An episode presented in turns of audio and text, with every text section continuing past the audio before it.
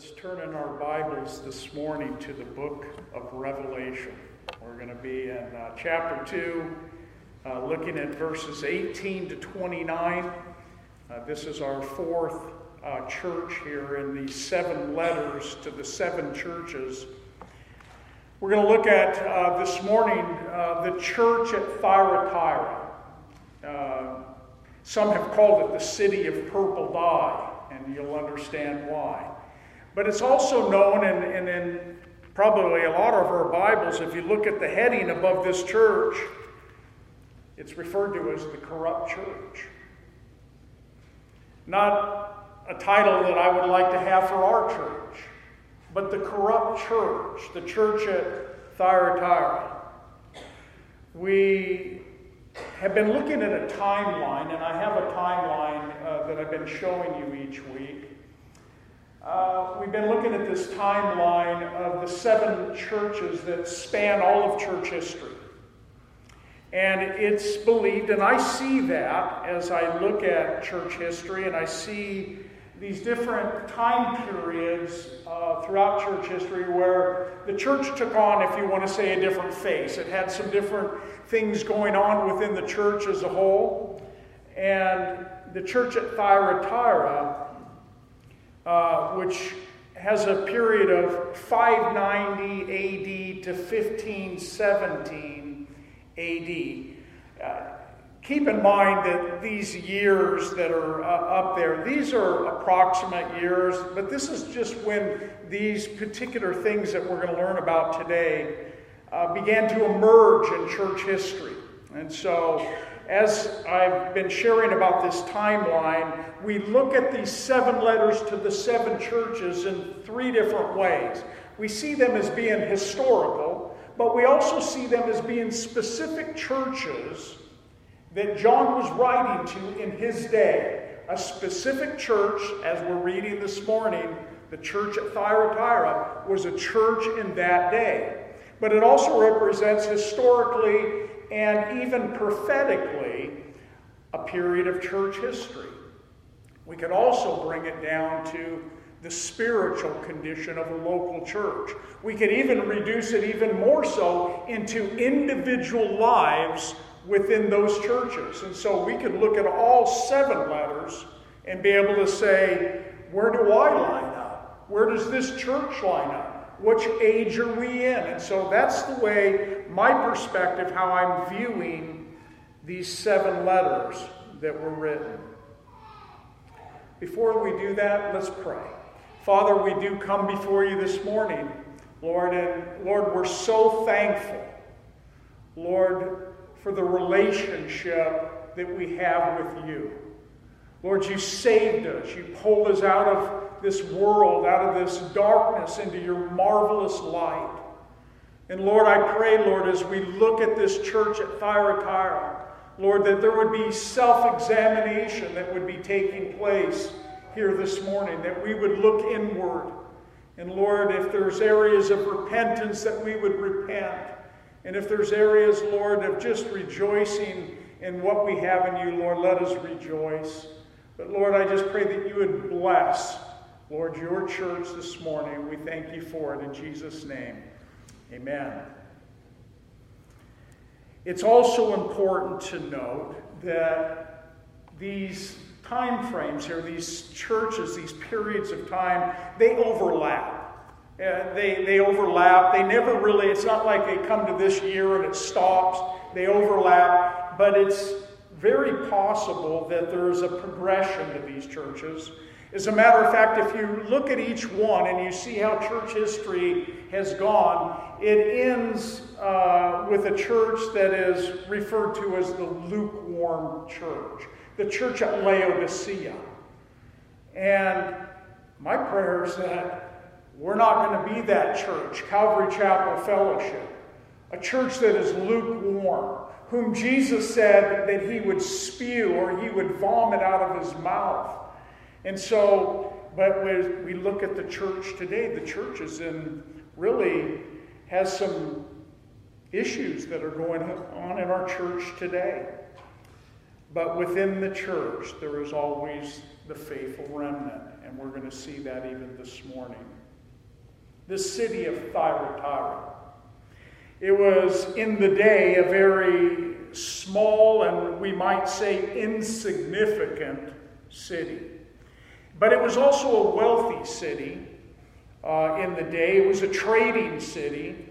Uh, it was actually just 45 miles southeast of our last church, the city of Pergamos. The city today, and I think I have a picture of it uh, here, um, right there. Akhisar, if I'm saying that right. There's a picture of the city today, about 107,000 people that live there today.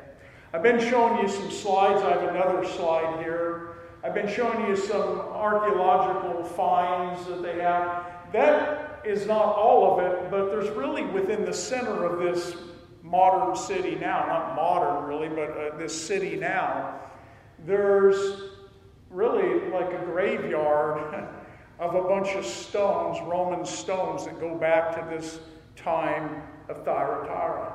There's not a whole lot to see there, like in some of the other churches uh, that I've shown you pictures of.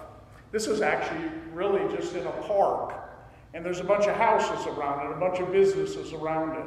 But I think it's pretty cool to be able to go and walk around a bunch of Roman pillars and broken pieces uh, in that time that's in there in that city uh, today. But in their uh, archaeological digs and some of these things that they found in this ancient city, uh, they found uh, things written about the trade guilds that were in this city, which included coppersmiths that were there, potters, bakers, tanners, leather workers, there were those who dyed wool and linen. There were bronze smiths in this city. And so, as I already shared, it was a trading city.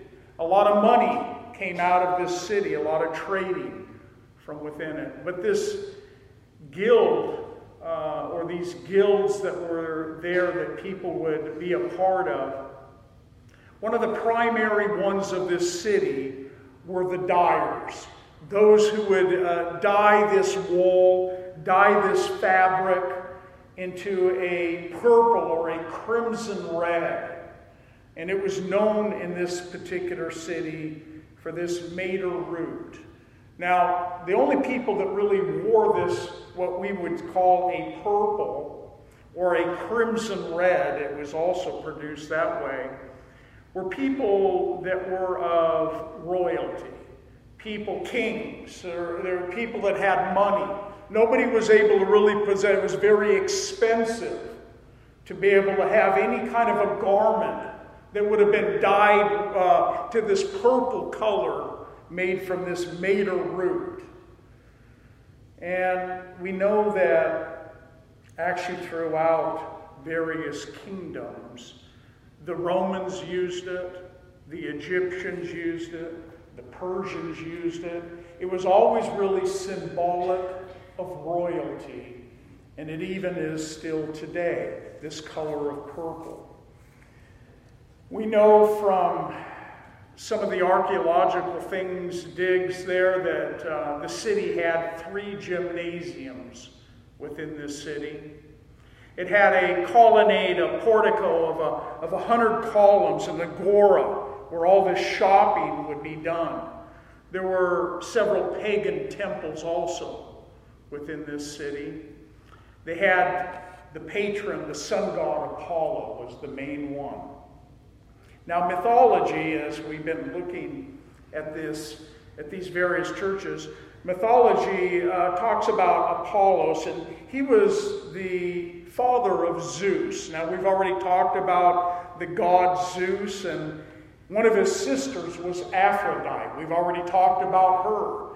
Uh, she was the god of lust and beauty and pleasure. And then one of his children was Asclepius, who was the god of medicine. And we learned about that last week. And so all of these cities really dealt with, in the Christian church, dealt with idol worship. They had to contend with the idol worship that they lived and lived amongst in their city. Pergamos, as you remember from last week, was a church that was married to the state.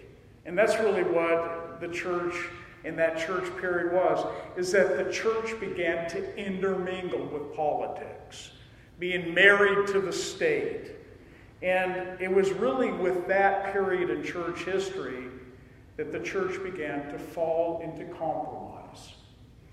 Now, we know that Pergamus was a city that we're told that it was the throne of Satan, that actually Satan moved his seat into the city of Pergamus. False doctrine and idolatry was affecting the, the church there. Christians were even buying into it. It appears that chronologically, that as you look at these churches, that Laodicea is going to be kind of at the tail end of all this. And you can see how it just kind of progressively gets worse. And so, again, what church will we be? What church will be that last days church? Even before the rapture of the church. We know that there, within this, these cities that there was various things that the Christians had to contend with in, in serving the Lord, following the Lord, serving one another within the church, doing good works. They had to contend with all the things that went around, just like we do. We have to contend with the environment, the spiritual environment that is around us. And many Christians get sucked into it, or we make a stand against those things in our own personal walk. The Christians here in this city of Thyatira, they, they came to a place where, in their own hearts and in their own minds, I believe that they thought they were doing the right thing. They believed they were doing the good works. There was good things that were actually coming out of this church in their midst. And to me, this is the scary part.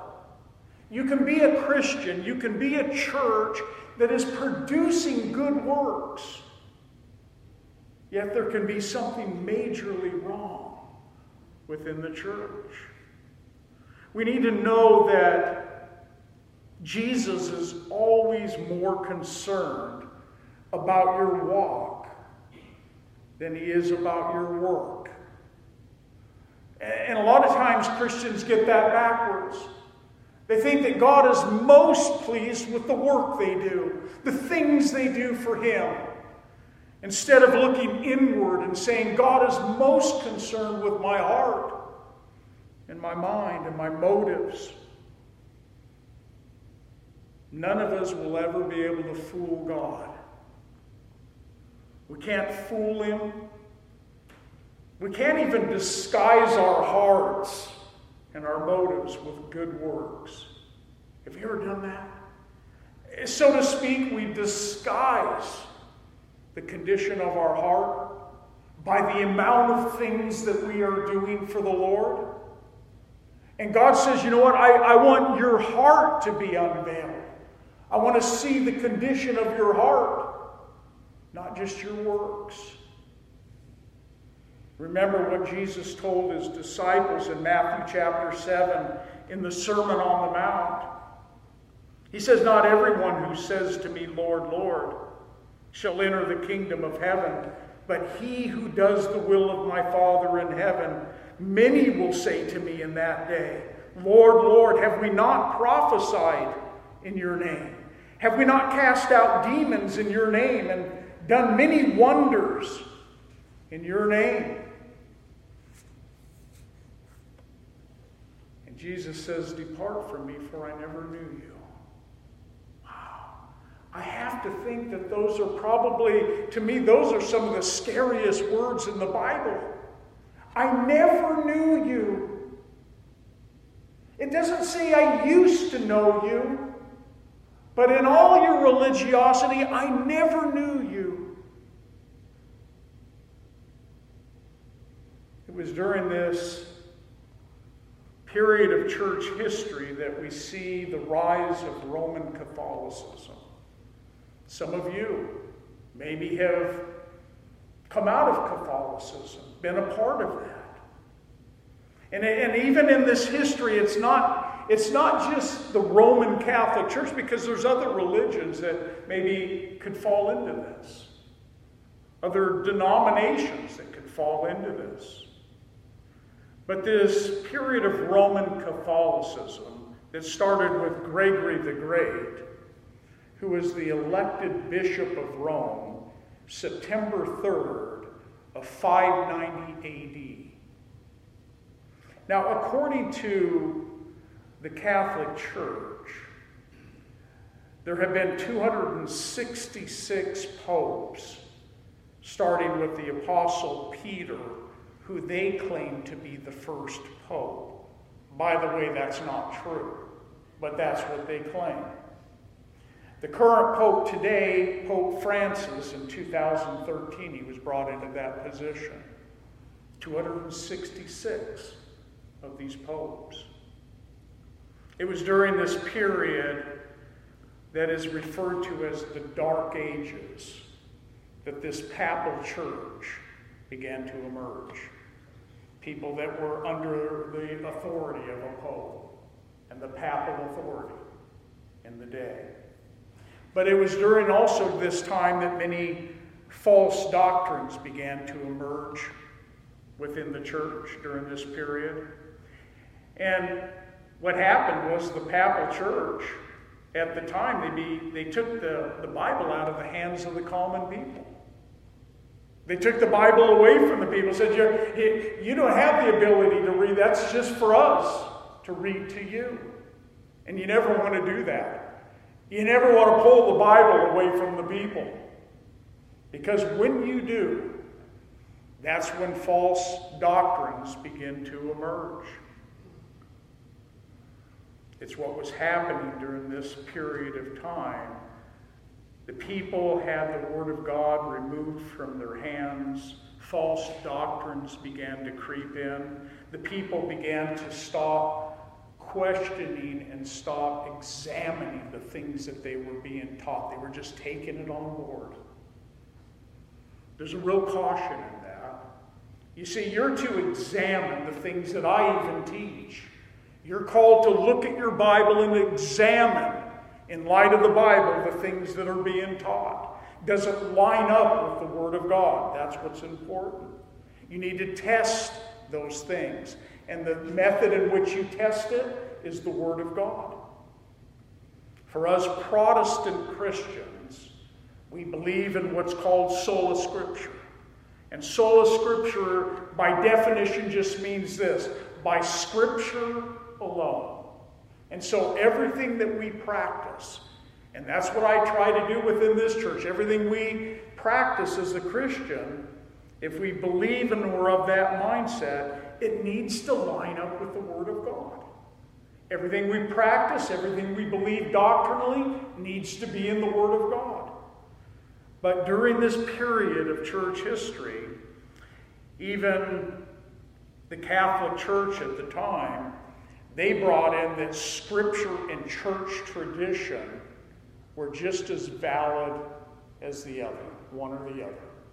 Church scripture, church tradition was a valid source, something that we should accept, something that we should honor, something that we should give devotion and reverence to. If it came down from the Pope to the people as something that was doctrine, something that we practice as a church, you should accept that. The problem with that is that you couldn't find it in the Bible. And that's a very dangerous place to be.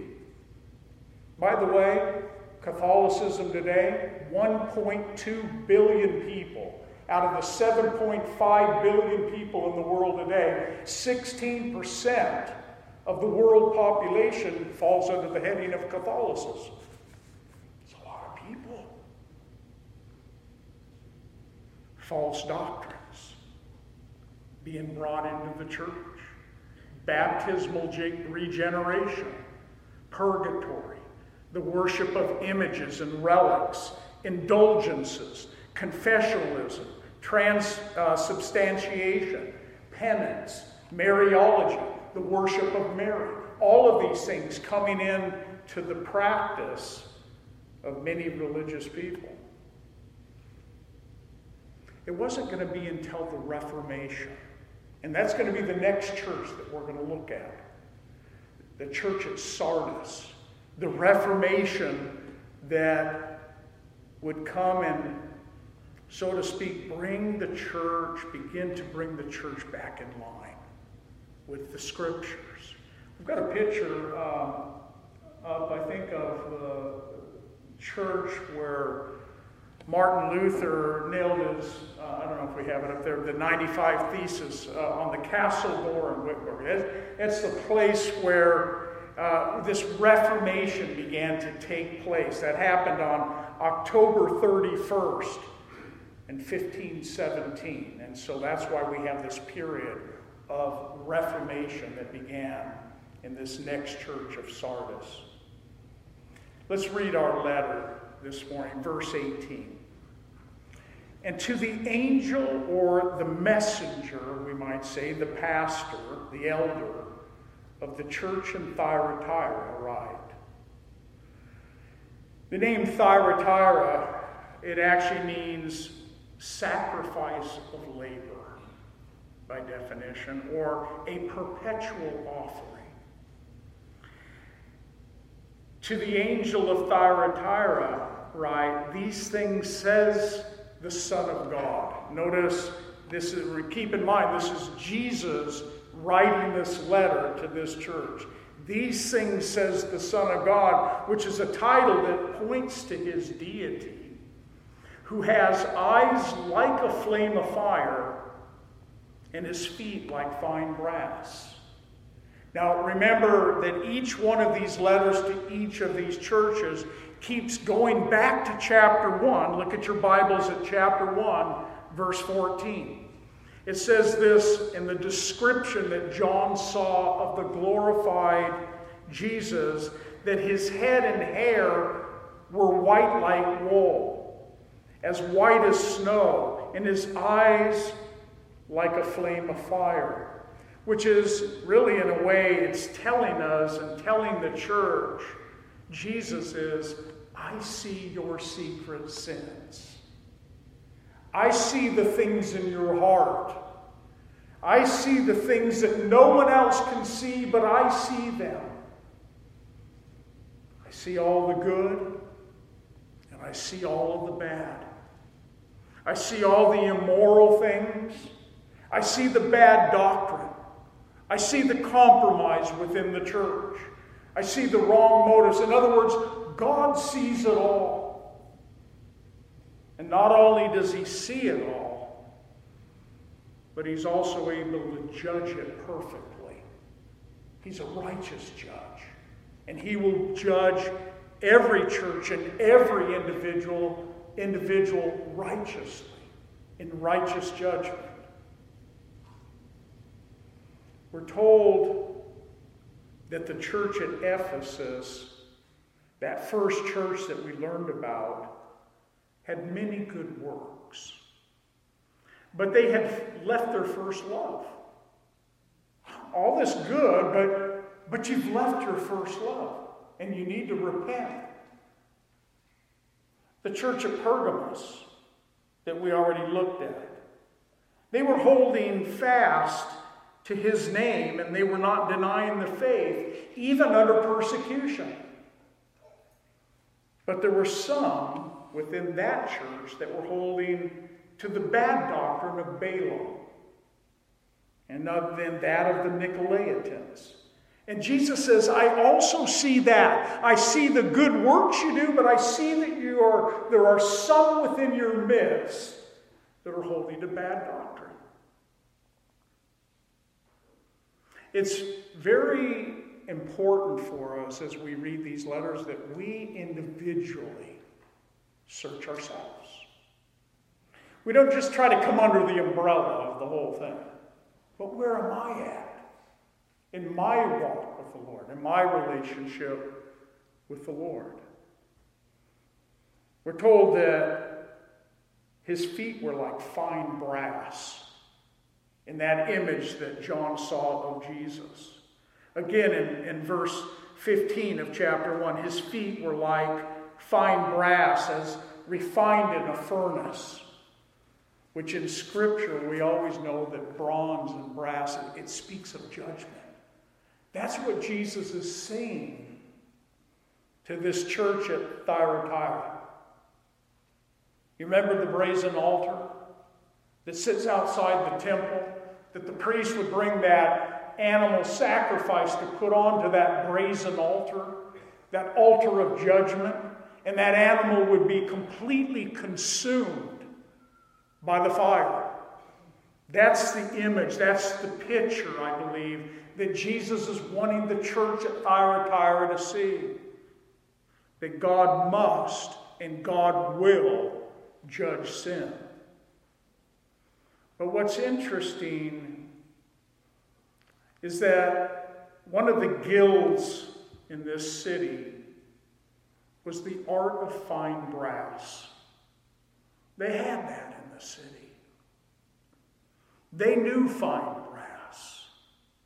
And here's Jesus in this picture of him as fine brass. They knew that what that represented. Jesus, he continues in his letter to them in verse 19 with his commendation. He says, I know your works love, service, faith, and your patience. And as for your works, the last are more than the first. To me, this is the scary part.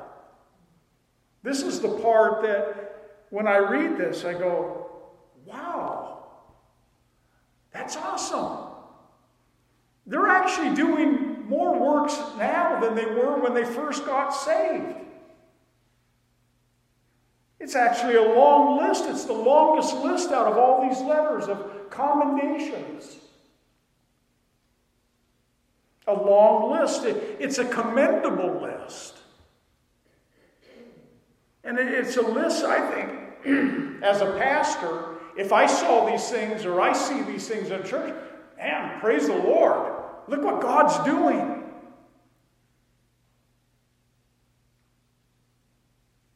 Just to look at those outward things. But as I already said, God's most concerned with what's going on inside of us, in our hearts.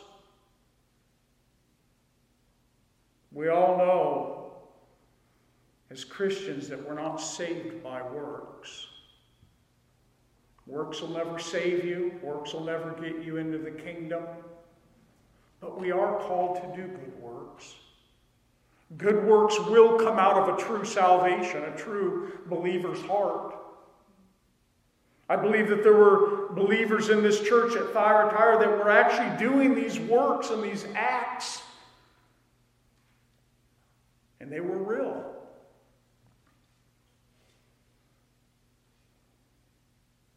Jesus tells this church, and he says to the church today, to this church, I see your works. I see your deeds and your love for each other. I see your service amongst each other. I see how you minister to one another here. I see your faith working. I see the patience you have as you serve and you endure. I also see that your, your last works are more than your first works. You're actually growing. You're actually doing more now than you've ever done for the Lord.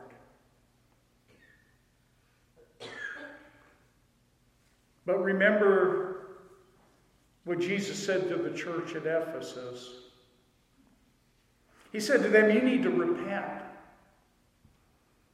And you need to do the first works.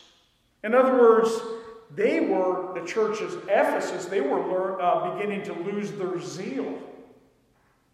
They had works, but they were losing their zeal and their passion for it. When we read this list to the church at Thyatira, it's almost as if if you stopped there, you wouldn't have to go any further you would say that this is uh, another one of the churches here, of these seven churches, that Jesus didn't have anything against. Because look at the list. By all outward appearances, they were doing what Christians should do. But then we come to verse 20. Look at your Bible. It starts with the word nevertheless. We might say, I thought we were doing so good. I, I, I, thought we were doing good after that commendation. But nevertheless, I have a few things against you. Because you allow, and that's worthy of underlining in your Bibles, because you allow, that speaks of your will. That woman Jezebel, who calls herself a prophetess, to teach and seduce my servants to commit sexual immorality and to eat things sacrificed to idols. Maybe this woman Jezebel, or this woman that was in this church or in this city, she may have been one of the prominent women in the guilds. This was big business within this city.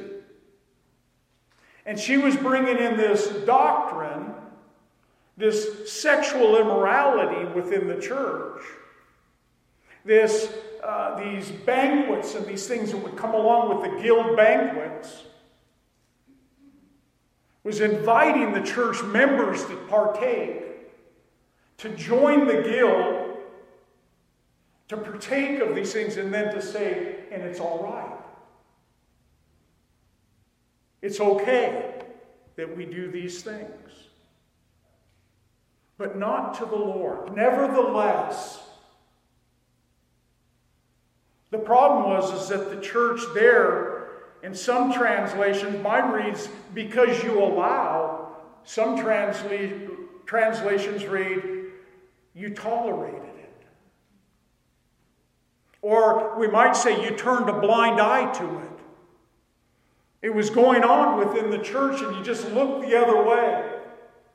You didn't want to deal with it. And maybe you were a partaker of it to some degree. You tolerated it. You see, they were allowing this teaching of Jezebel to exist. They were not testing the teaching that she was bringing. They weren't testing it by the Word of God. And that's the problem in the church today. There are so many Christians that do not know their Bibles well enough and they don't do the diligence to put to it to test the things that they're being taught. And they fall trap to it. They fall trapped to the compromise, and all the while they're doing all these things that they would call good works within the church.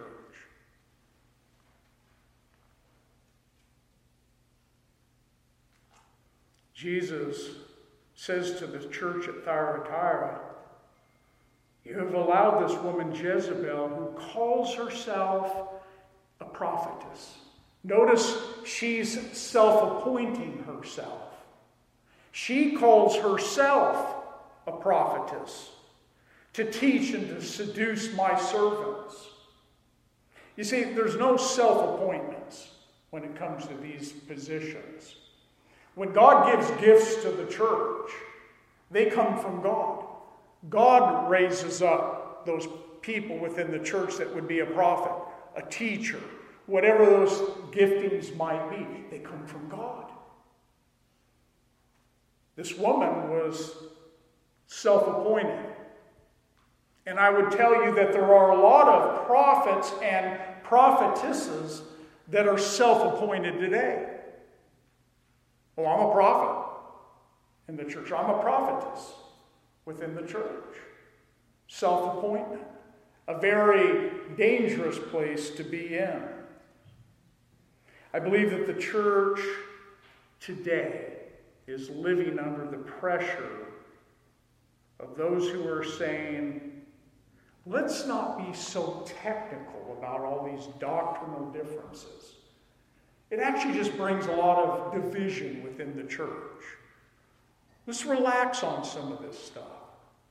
And there's a lot of relaxing going on with a lot of things biblically.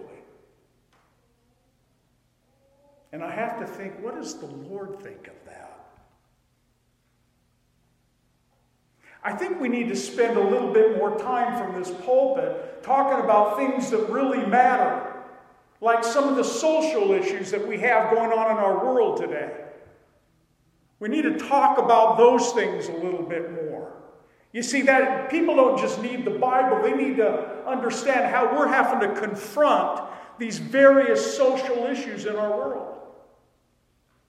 And what I say to that, they're important, but it's not the place for this pulpit to be just talking about social issues. You need the Word of God. You need to know the truths of God's Word. And all the social issues will answer themselves. You'll get it all figured out if you just stick to the Word of God. So don't get caught up when you're finding various churches that want to just get involved in politics and social issues and all these things, and then the Word of God begins to say, take back seat to that. Jezebel calling herself a prophetess. Being a prophetess is not a bad thing. We, we find numerous women throughout Scripture that were prophets. We know that Miriam, the sister of Aaron, and Deborah and Judges, and, and Isaiah's wife, and Anna, and the daughters of Philip the evangelist are named out as prophets in our Bibles. That itself is not wrong. It's the self appointment. And it's not only the self appointment, but the doctrine that she was bringing, the morality that she was bringing into the immorality that she was bringing into the church. John wrote in 1 John 4 1, Beloved, do not believe every spirit, but test the spirits. This is for you and I to take on board. Test the spirits whether they are of God because many false prophets have gone out into the world. It's our job to test the prophets. What are they saying? Does it line up with the Word of God? Oh, I can't even find it in the Word of God what they're saying. Then reject it. Uh, we don't follow things unless it's in the Word of God. Or at least I don't. And I think it's good for you also. Jesus says in verse 20,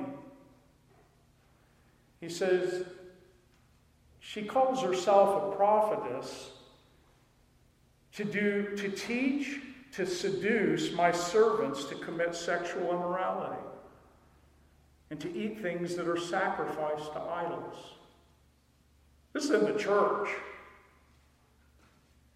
remember james and Acts chapter 15 when he had to go to Jerusalem to the council in Jerusalem. He had to sort out some issues that the church was having there. And he came to a conclusion that he left the church with in Jerusalem. He says, Therefore, and these are what we read in, in Acts 15 19. Therefore, I judge that you should not trouble those from among the Gentiles who are turning to God there was a problem between Jew and Gentile and how they were coming in to salvation. But that we write to them to abstain from things polluted by idols and from sexual immorality, from things strangled and from blood. He just brought it down to those two things. Here is this uh, self professing prophetess that's bringing these things into the church at Thyatira. The sin of Jezebel. Now, Jezebel was a Phoenician princess in the Old Testament and became the wife of King Ahab, a wicked king, the king of the northern tribes of Israel. She was thought to be the one who brought the worship of Baal into the northern kingdom of Israel. You can read of that in 1 Kings chapter 16. There's some of the Baals right there. Uh, little images. Idol maker was big business. That been something you might want to have on your mantle in your home. Baal worship. And here is Jezebel in the Old Testament bringing this to the children of Israel and to the altars of Baal. Now, I have another picture, I think, uh, there. I- have been to this high place uh, where Jeroboam and uh, Jezebel was involved in this, in bringing this Baal worship to Tel Dan in the northern kingdom. I've been there, Kathy and I, we've walked, and it's the most eerie place you want to be when you hear and know what Baal worship was about. That still remains today. That's where all this took place. And here's this church at Thyatira having a prophetess that is referred to as Jezebel. She was causing them to commit spiritual fornication, making images that they could worship and teaching the church and telling the church as a prophetess, this is okay.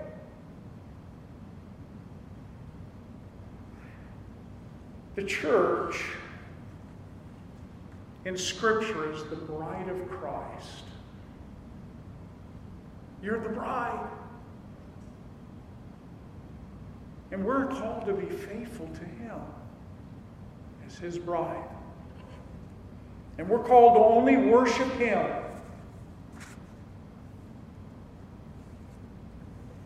You see, fornication is having sex outside of marriage. But there is also a fornication and a committing of spiritual idolatry that can also happen with Christians. We need to be careful about spiritual idolatry. Jesus, or we read in our Old Testament under the law in Exodus 20, that you shall have no other gods before me.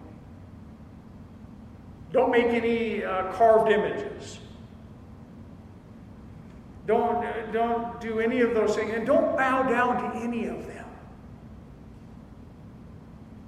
It could be that these guild uh, workers and, and, and becoming part of this, these guilds that were there in that city, that it was requiring the Christians to be a part of it.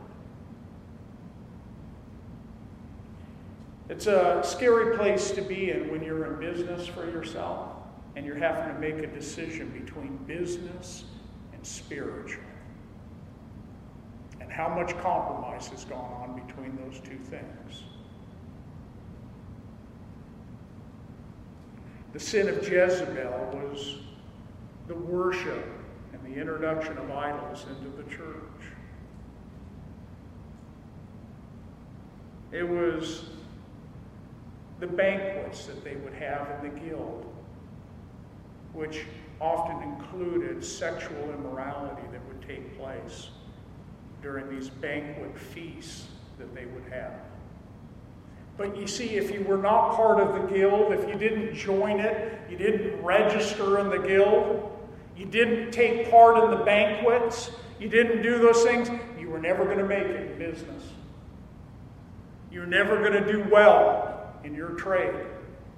You were excluded from these exclusive guilds that were there in that city.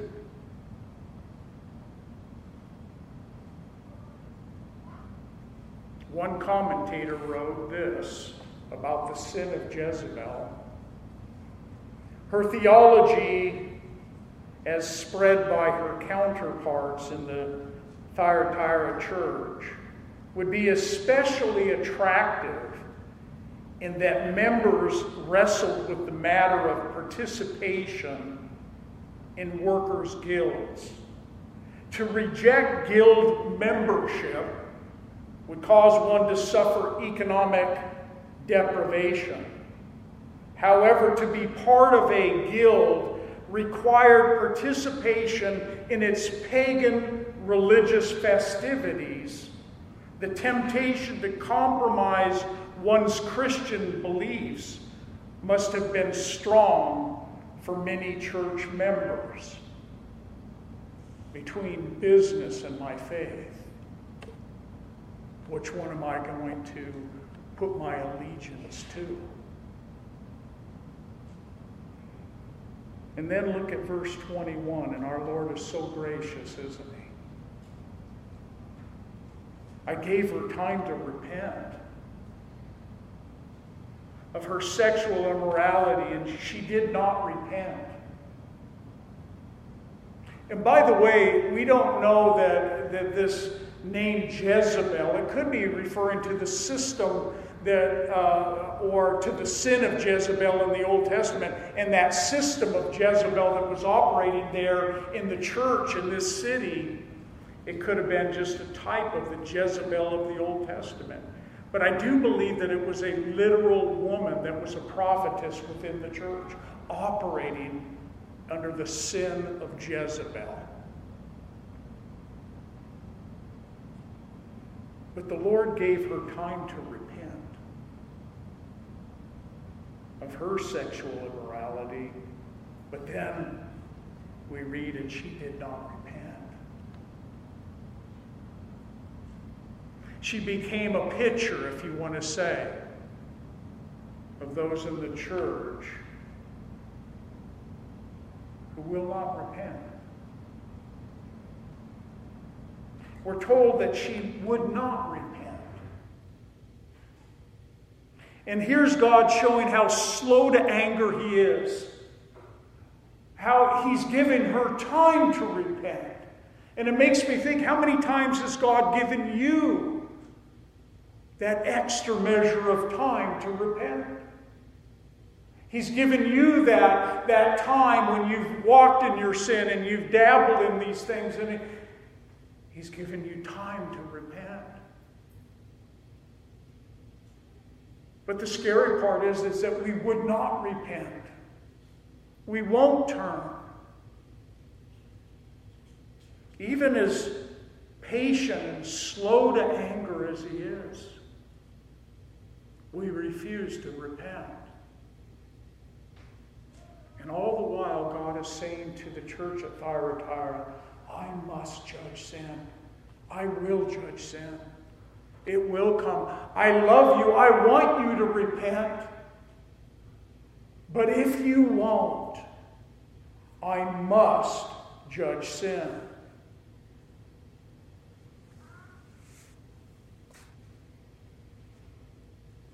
Here's the warning. Verse 22 Indeed, I will cast her into a sick bed, and those who commit adultery with her into great tribulation, unless they repent of their deeds. Casting her into a sick bed, where her fornication was taking place or the fornication that people were dabbling in upon a bed was now being said of her that she would be cast into a sick bed.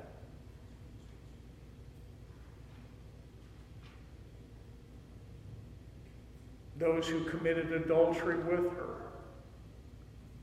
shall be thrown into great tribulation or we might say be thrown into great distress. You see, there's a consequence for sin. There is not one sin that we ever commit that God misses and that He won't in some way judge or deal with. We reap what we sow. And it may seem for a while that it goes unnoticed, but it doesn't by God. We think that as time passes, maybe he forgot. but he doesn't. He says, I will, verse 23, kill her children with death. And all the churches shall know, and this is important, listen, and notice it's all the churches. And all the churches shall know that I am he who searches the minds and the hearts, plural. And I will give to each one of you according to your works. It's probable that it's not speaking of her literal offspring here, but probably more of her followers, those who are following in her, her sin. And then the idol worship.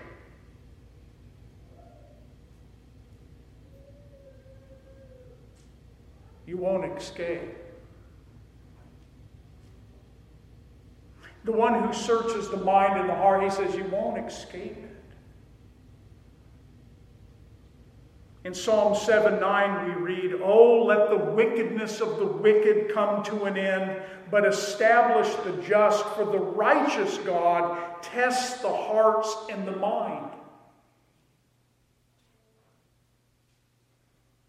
Jesus, in all of his patience and his love, as he waits upon this church to repent, he finishes with some words of encouragement. Why? Because there are always those in the midst. It's not like the whole church of fire Thyatira was corrupted and every person in it. As a matter of fact, there were those faithful men and women within that church that were persevering.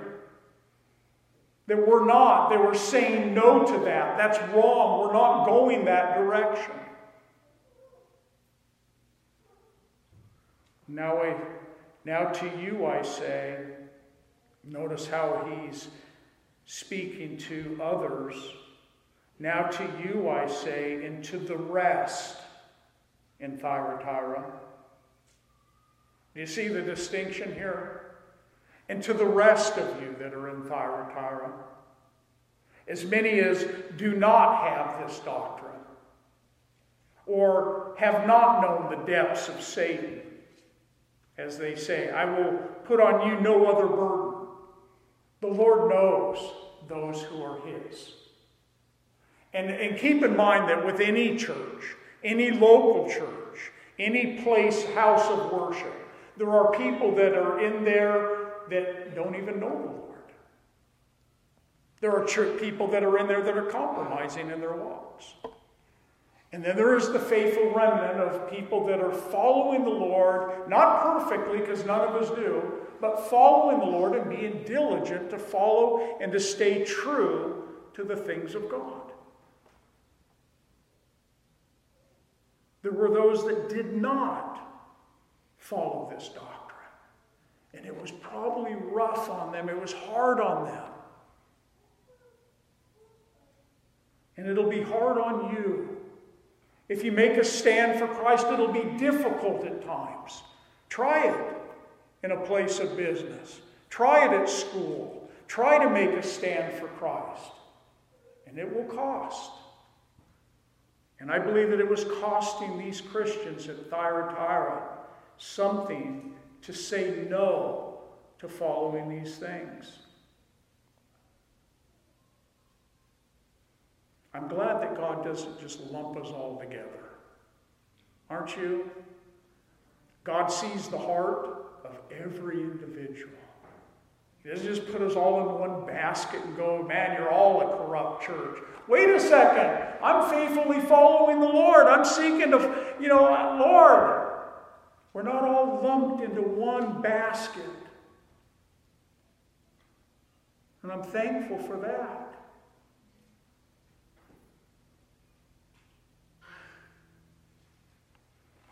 Not every one of the Christians there was into the depths and the teachings of Jezebel. They were holding true, they were staying away from it. What he says in verse 25, but hold fast what you have till I come. Hold fast, hang on, endure. Stay to what you know is truth. Don't deviate from the path. Stay right where you know you should be. No matter how much the temptation wants to draw you into it.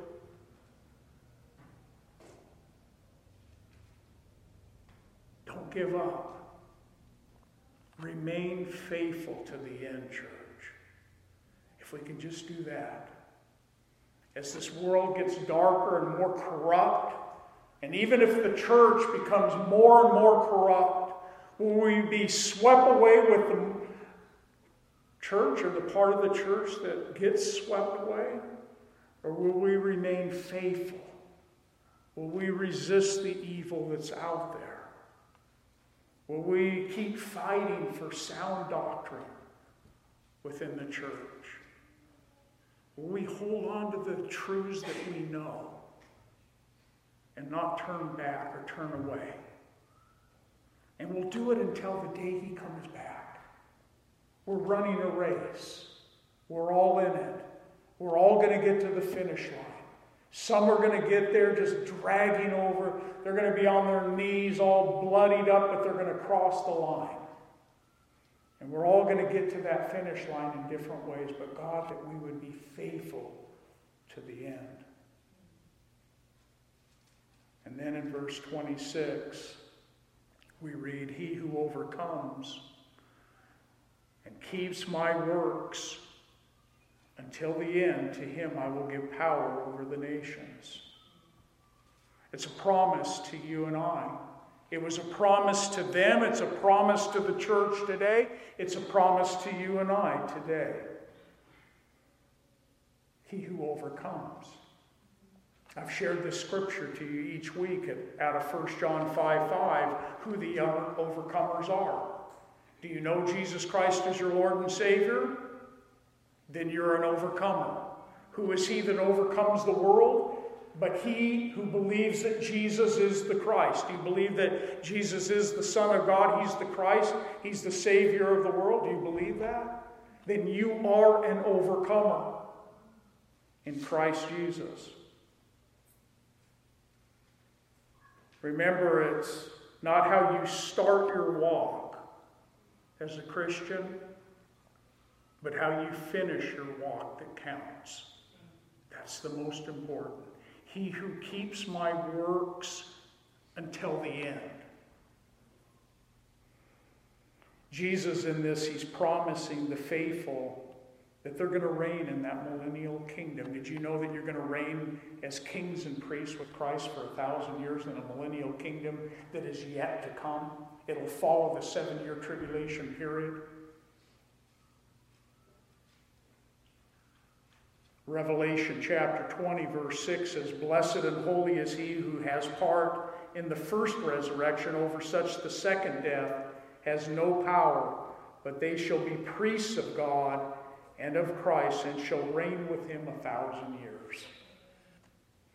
Verse 27 And Jesus, he, Jesus, shall rule them with a rod of iron. This is during that millennial kingdom.